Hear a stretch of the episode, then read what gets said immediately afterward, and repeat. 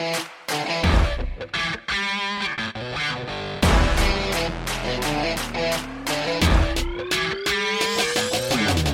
Geek Generation. Diamoci voce per riprenderci il futuro.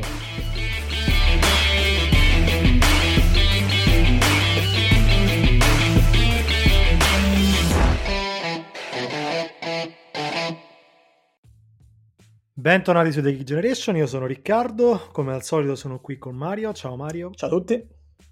Allora, oggi facciamo un nostro episodio di riflessione, ci facciamo quattro chiacchiere come al solito, insomma, su diversi temi di attualità che riguardano il mondo dei giovani. Parliamo oggi di tre argomenti che possono in qualche modo sembrare slegati inizialmente, ma che in realtà forse danno un po' un'idea di come viene rappresentata la nostra generazione nel dibattito pubblico e dai mass media in maniera insomma spesso molto distorta. Sto parlando del tema sul uh, conflitto, insomma, chiamiamolo così, tra ristoratori e lavoratori che è emerso insomma recentemente, le prenotazioni dei vaccini che hanno coinvolto i giovani italiani, visto che c'è stata l'apertura ehm, per uh, insomma, fasce, le fasce di età, diciamo, mh, che potremmo chiamare under 30, e poi il tema, insomma, sollevato l'onore della cronaca, visto il caso particolare, insomma, di una ragazza che si è laureata in tempi record, appunto, dei laureati, delle tempistiche e soprattutto di come viene visto il percorso universitario nel nostro paese. Ma non corriamo troppo, insomma, arriviamoci per grado e cercheremo di trarre un pochino un filo tra tutte queste cose. Iniziamo dall'argomento ristoratori e dipendenti nel settore della ristorazione. Diamo un po' di contesto. Esatto, com- appunto come tu dicevi sono tre temi questi eh, che sembrano scollegati ma che esatto in realtà sono, eh, hanno un po' un fil rouge di eh, come i mass media e il dibattito pubblico poi presentano alcune situazioni in particolare legate alla nostra generazione. La prima, come dicevi, è quella appunto del è, è il tema ricorrente ormai del, uh, dei ristoratori e comunque in generale di, di datori di lavoro nel settore della ristorazione, ma anche dell'accoglienza, insomma del turismo, che quando arriva l'estate hanno bisogno di lavoratori stagionali eh, che appunto coprono la stagione estiva e regolarmente sembra che non li trovino, eh, sembra che appunto mettano fuori annunci di lavoro ehm, e che nessuno si presenti o che comunque chi si presenta eh, siano i famosi giovani ciusi, come questo termine che ormai viene molto utilizzato. Eh, e quest'anno devo dire che rispetto agli altri anni in cui la polemica c'era e non c'erano grandi risposte, Quest'anno forse sarà anche complice la pandemia che insomma ha creato una nuova crisi eh, di notevole portata come stiamo vedendo. Ho notato, almeno per quanto riguarda la mia bacheca Facebook e non solo, eh, una reazione maggiore da parte dei miei coetanei, una reazione di sdegno maggiore rispetto a queste eh, luoghi comuni, tra virgolette, eh, rispetto a, a, al fatto che noi saremmo appunto chiusi, selettivi, eccetera. Eh, con tanti appunto eh, giovani che iniziano a dire calma però eh, la situazione non è forse così facile forse il problema non è che non trovano eh, gente disposta a lavorare in generale ma è che le condizioni di lavoro sono eh, non come dire degne di un paese sviluppato e quindi eh, che ovviamente nessuno si presenta. Quindi il contesto diciamo è più complesso forse del solito perché appunto come dicevo questo è un tema che io sento ormai da sempre. Ora però si, si è aperto, almeno eh, nelle, ultime settimane, un dibattito un pochino più ampio. Sì, che poi c'è un po' di confusione secondo me perché si parla, si fa tutto un grosso mischione, si parla dei lavoratori stagionali e invece della situazione dei professionisti formati nel settore della ristorazione che invece poi eh, non trovano diciamo adeguata soddisfazione salariale per chiamarla così in Italia c'è un articolo insomma che ho letto in questo periodo di fanpage dove eh, viene riportata un'intervista della preside dell'Istituto Alberghiero Vespucci di Roma, in cui in sostanza si dà un po' un quadro di quella che è la situazione, perché giovani che escono formati, quindi comunque hanno avuto una formazione nel settore, non sono persone che si improvvisano con un lavoretto estivo, no? stiamo parlando di persone che insomma, ricevono esatto. un, un'istruzione orientata e professionale di quel tipo, che escono da istituti di questo genere e trovano aziende che gli propongono salari da 300-400 euro al mese. E quindi è chiaro, come considerava poi eh, insomma, la stessa persona oggetto dell'intervista, che dove guardano questi giovani? Ovviamente guardano all'estero e vanno da altre parti, perché chiaramente quando c'è questa, questa carenza di di soddisfazione, chiaramente, insomma, visto che siamo fortunatamente, aggiungo io, in un mondo insomma globalizzato che dà tante possibilità, chi ha la possibilità ovviamente rivolge le sue attenzioni dall'altra parte. Quindi secondo me è un po' riduttivo dire eh, è colpa della crisi, è colpa del fatto che i giovani sono, no, non, hanno, non hanno voglia di lavorare. Poi appunto il, il, discorso è anche che eh, da una parte abbiamo le difficoltà dei dipendenti che ovviamente non vengono adeguatamente retribuiti, dall'altra potremmo aprire un enorme capitolo, noi torniamo sempre lì Mario, però insomma diciamo che è una cosa che ci sta particolarmente a cuore, potremmo aprire un enorme capitolo sulla tassazione sul lavoro. Sì, esatto, il discorso è, come dicevi tu, mi ricollego al tema tuo sul, eh, sul discorso anche della preside, cioè eh, bisogna sempre stare un po' attenti perché eh, questo è tipico dell'Italia, cioè c'è un po' questa idea per cui alcuni lavori siano di serie B e quindi boh, siano lavori che chiunque può fare, che chiunque può insomma improvvisarsi come appunto eh, cuoco, responsabile di sala. Questa è una cosa che magari se vogliamo poi andare a aprire una parentesi, per quanto riguarda il settore specifico è un po' cambiata negli ultimi anni, l'immagine no, dei chef è molto cambiata anche grazie a programmi TV di varia natura, Fatto sta che però il problema, come dicevi tu, rimane, cioè rimane un problema di persone che effettivamente studiano per fare qualcosa e poi escono e si trovano davanti a un panorama abbastanza desolante e come si diceva appunto eh, anche in termini di salari. Lì però, esatto, cioè il tema è un pochino più ampio. Se, se andiamo specificatamente a parlare di salari, eh, bisogna aprire secondo un dibattito che noi eh, cerchiamo sempre di eh, insomma aprire qua, eh, ossia è troppo facile ed è semplicistico ridurre tutto allo scontro tra datori di lavoro e lavoratori. Eh, perché in Italia abbiamo un problema serissimo che è ciò che sta in mezzo a quanto paga il datore di lavoro e quanto riceve il lavoratore, cioè quello che è il famoso cuneo fiscale, quindi appunto eh, quanto va di fatto poi in contributi, in oneri fiscali, in tasse sul lavoro in generale, eh, sul totale di quanto paga il lavoratore, che in Italia è elevatissimo. Mm, gli ultimi dati OXE, quindi i dati ufficiali, ci eh, parlano di un 46%, eh, sul totale del costo del lavoro, dato che ci pone eh, in top 5, diciamo, eh, dell'area OXE di una classifica che però sinceramente eh, non è una classifica felice, quindi il punto è sempre lì, cioè eh, non riduciamoci a eh, appunto fare la guerra poveri, mi viene a dire, tra giovani che cercano un lavoro estivo e datori di lavoro che cercano personale comunque dopo mesi di inattività. Cerchiamo semmai di sfruttare questa occasione per aprire un dibattito più ampio sul come mai in Italia costa così tanto lavorare, costa così tanto far lavorare e quindi produrre ricchezza. Perché se no, giustamente, come dicevi tu, poi eh, si finisce a dare un'immagine sbagliata del lavoro e di eh, chi dà lavoro e chi eh, offre lavoro. Poi tutto questo ovviamente noi stiamo parlando di quello che emerge, mettiamolo così. Certo. Poi in questo settore soprattutto c'è una grossissima componente di lavoro in nero che copre la totalità eh, della prestazione o a volte anche una parte della prestazione, perché è un settore in cui va molto in voga, diciamo, far emergere una parte, diciamo, del, del lavorato eh, per poi dare una, una, un'altra parte del, del, corrisposto in nero. Questo oltre ovviamente a casi in cui eh, diciamo il, il, le colpe del lavoro dei datori di lavoro sono evidenti, con questo non vogliamo dire che la scusa tra virgolette della tassazione alta deve assolvere comportamenti illeciti, ci mancherebbe altro. Però è chiaro che eh, sicuramente non è un settore che è in qualche modo incentivato ecco, ad avere dei, dei, salari più alti. Ovviamente poi quando si parla di questo, di lavoro nero e di difficoltà a trovare personale, subito si tira in ballo al, il reddito di cittadinanza, no? che per carità misura che da questi microfoni abbiamo criticato più e più volte per tanti motivi diversi, però non può essere additata come eh, diciamo, il segno di tutti i mali e soprattutto la, la causa scatenante per queste prestazioni salariali insufficienti, perché insomma forme simili al reddito di cittadinanza ci sono in quasi tutti i paesi europei, c'erano prima anche in Italia, perché comunque c'erano forme diciamo similari o comparabili, e quindi insomma mi sembra un po' forzato ecco, il paragone che si fa con, uh, per dire insomma, che il reddito di cittadinanza non porterebbe o terrebbe lontani o sul divano, come si usa spesso questa espressione, i giovani piuttosto che metterli al lavoro sui, sui, tavoli di un ristorante, perché è chiaro che quando la competizione si crea tra un uh, reddito uh, di, come quello che può essere il reddito di cittadinanza, che si porta dietro tutta una serie di condizionalità, ovviamente più o meno sufficienti, non è questo il discorso, e un salario degno o che comunque riesce ad assicurare una, una prestazione di, la, di, di, lavoro sufficiente, è chiaro che il 99% delle persone non, non, ci penserebbe due volte. Ecco. Quindi insomma, mettere in conflitto queste due cose mi sembra quantomeno azzardato, visto che insomma i giovani non sono dei totali irresponsabili, ecco, che non hanno voglia di, di far nulla. No, e anzi, ne parlavamo l'altra volta, cioè di nuovo, la cosa che fa arrabbiare secondo me di questa storia non è tanto poi lo scontro datori di lavoro contro lavoratori, quanto, e torniamo al, alla fase di inizio, quanto il come viene presentata questa cosa. Perché questa retorica appunto del Ciusi, del uh, insomma, Pigo, è la retorica che un po' poi si legge anche sui giornali quando invece ne abbiamo parlato in lungo e in largo e in particolare mi ricordo nell'ultima puntata, quella appunto sul rapporto giovane 2021,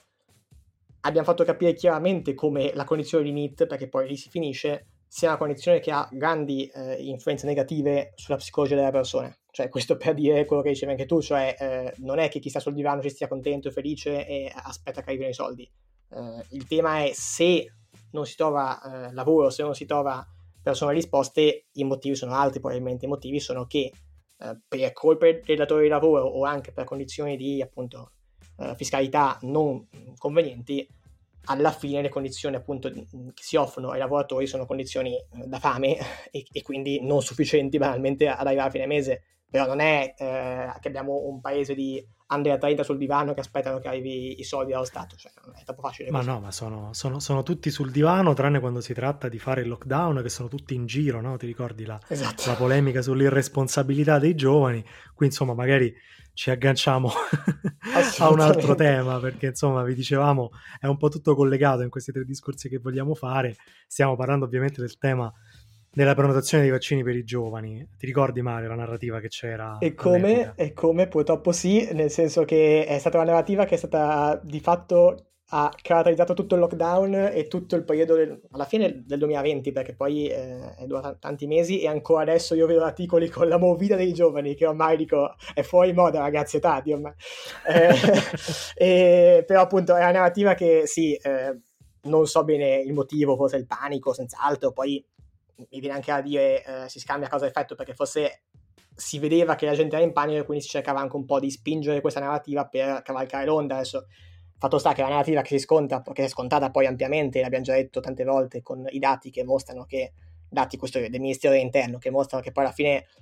su totale dei controlli che si sono fatti durante il lockdown, chi veniva sanzionato, perché quindi veniva trovato in condizioni di eh, insomma, fuori legge, e al 3% appunto dei controllati, quindi numeri eh, bassissimi, anche perché parliamo di controlli, ve lo ricordate bene, su milioni di persone nel 2020, quindi non c'era questa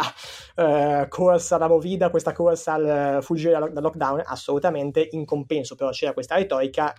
che oggi vediamo appunto si uh, scontra con la realtà. Sì, uh, realtà che ci porta in realtà ha una visione completamente opposta, perché insomma se andiamo a vedere eh, le fasce di età che sono state invece più mh, restie alla, alle vaccinazioni e che meno hanno risposto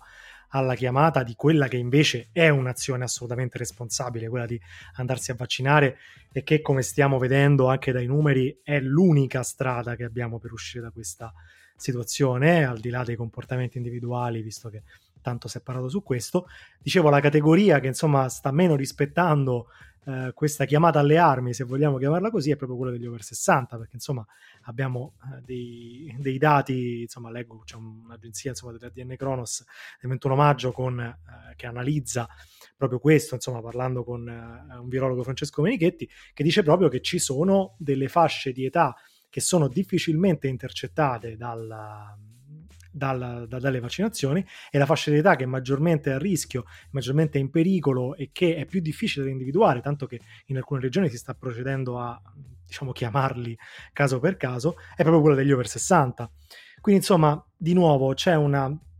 differenza di um, visione tra quella che è la realtà e quella che è la retorica. Ne parliamo spesso qui, no? Di come sia diversa la retorica che dipingono certe volte i media e eh, che affibbiano agli anziani o ai giovani rispetto a quello che invece poi eh, ci dicono i dati e che possiamo vedere tutti i giorni. L'abbiamo fatto lo stesso discorso quando abbiamo parlato della, dei dati sulla povertà e di come i giovani sono ormai, insomma, penso sia una cosa risaputa perché ascolta questi microfoni, un po' meno magari nella,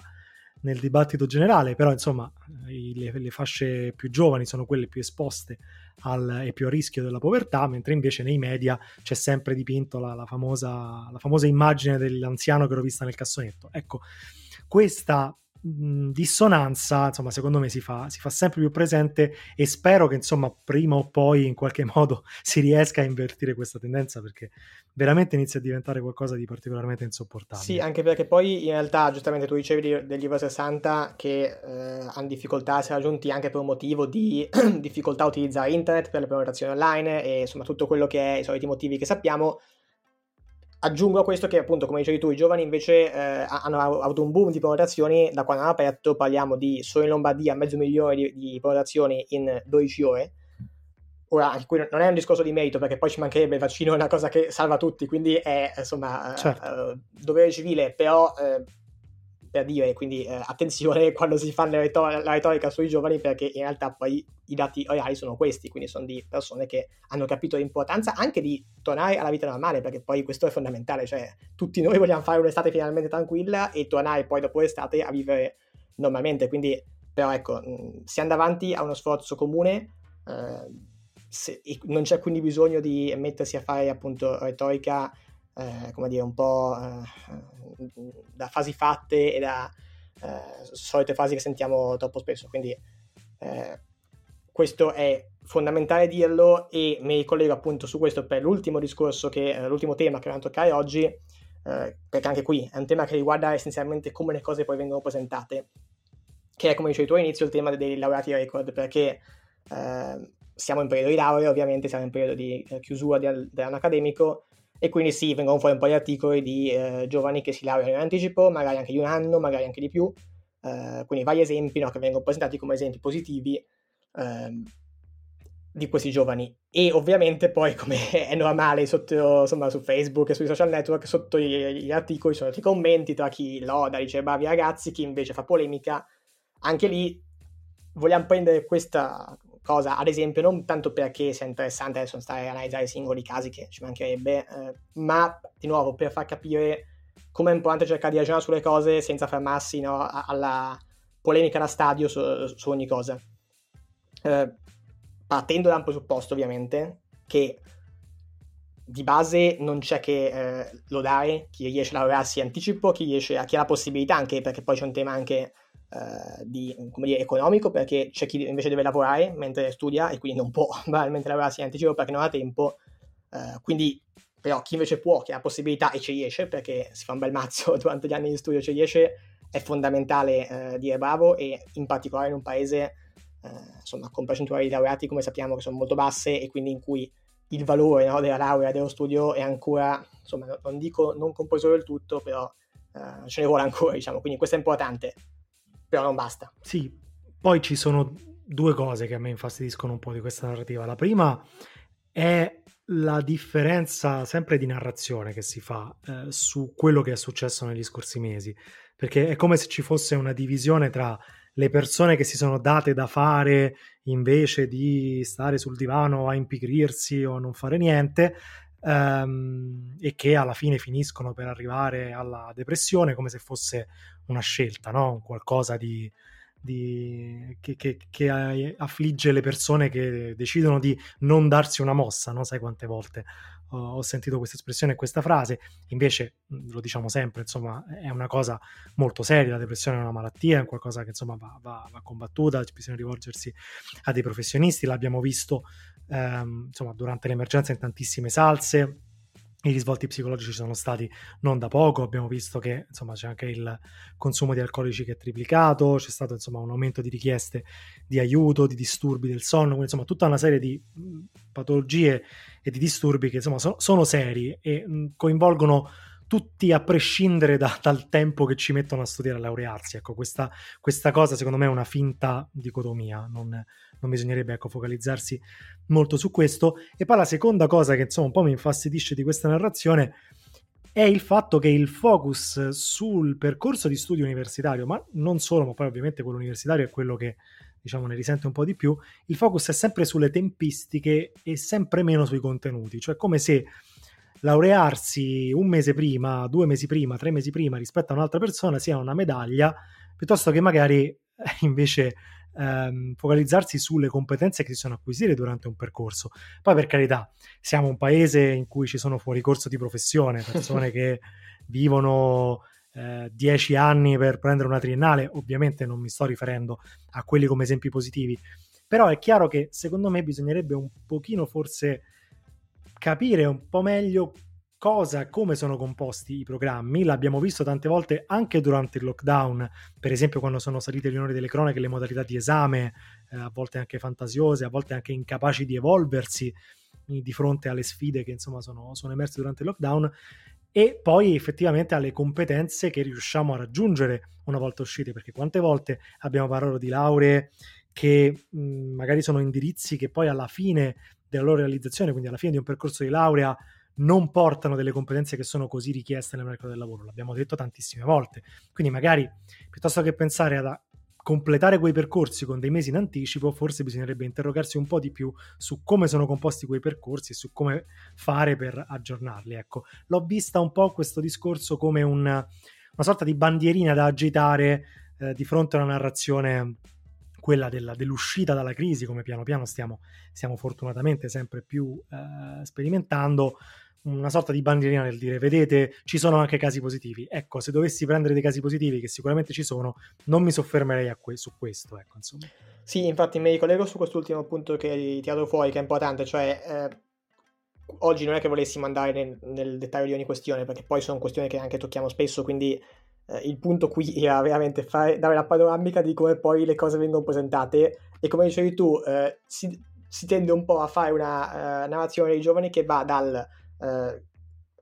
cavalcare l'onda, quindi appunto giustamente quando c'era il lockdown eravamo quelli della movida, poi siamo quelli del divano e poi si prendono questi casi positivi un po' come fenomeni da baraccone che sinceramente, e questo ripeto senza, senza togliere nulla a chi ce la fa a no, no, ma ci mancherebbe, cioè, il tema è loro. a quella ragazza, non è assolutamente. Non è il punto però come poi queste cose vengono presentate, cioè sembra che siano queste cose da in un mondo di giovani fannulloni, ecco il caso positivo che cioè eh, si perde la complessità delle cose, si perde la, la, insomma, eh, l'analisi anche che invece si richiederebbe si spererebbe che eh, giornali e comunque insomma, mass media facessero in un paese serio. Quindi, eh, come sempre, insomma, cerchiamo di farla qui, ma dal nostro piccolo, ma eh, appunto cerchiamo di farla di andare un pochino più nel dettaglio delle cose e nel profondo de- dei temi, insomma. Beh, c'erano, c'erano, anche ministri che accusavano di fare movite dai divani, quindi insomma esatto. uniscono no? esatto. le, le, narrazioni a un certo punto. Va bene, ma questo è un altro discorso, non voglio addentrarmici troppo. Allora, va bene, noi insomma volevamo fare un po' queste, queste piccole riflessioni su questi episodi di attualità, insomma, che recentemente ci hanno, ci hanno, dato qualche spunto per riflettere. Speriamo di avervi dato eh, alcune, alcune, riflessioni interessanti. Fateci sapere, insomma, anche voi cosa ne pensate, soprattutto se magari siete persone che lavorano nel mondo della ristorazione. Ci fa sempre, insomma, piacere avere delle testimonianze di quel tipo da, da voi, raccontare le vostre storie. Fateci sapere cosa ne pensate sul tema dei, dei laureati record, sulle prenotazioni dei vaccini. Insomma, più testimonianze ci date, più siamo felici di scambiarci idee e opinioni.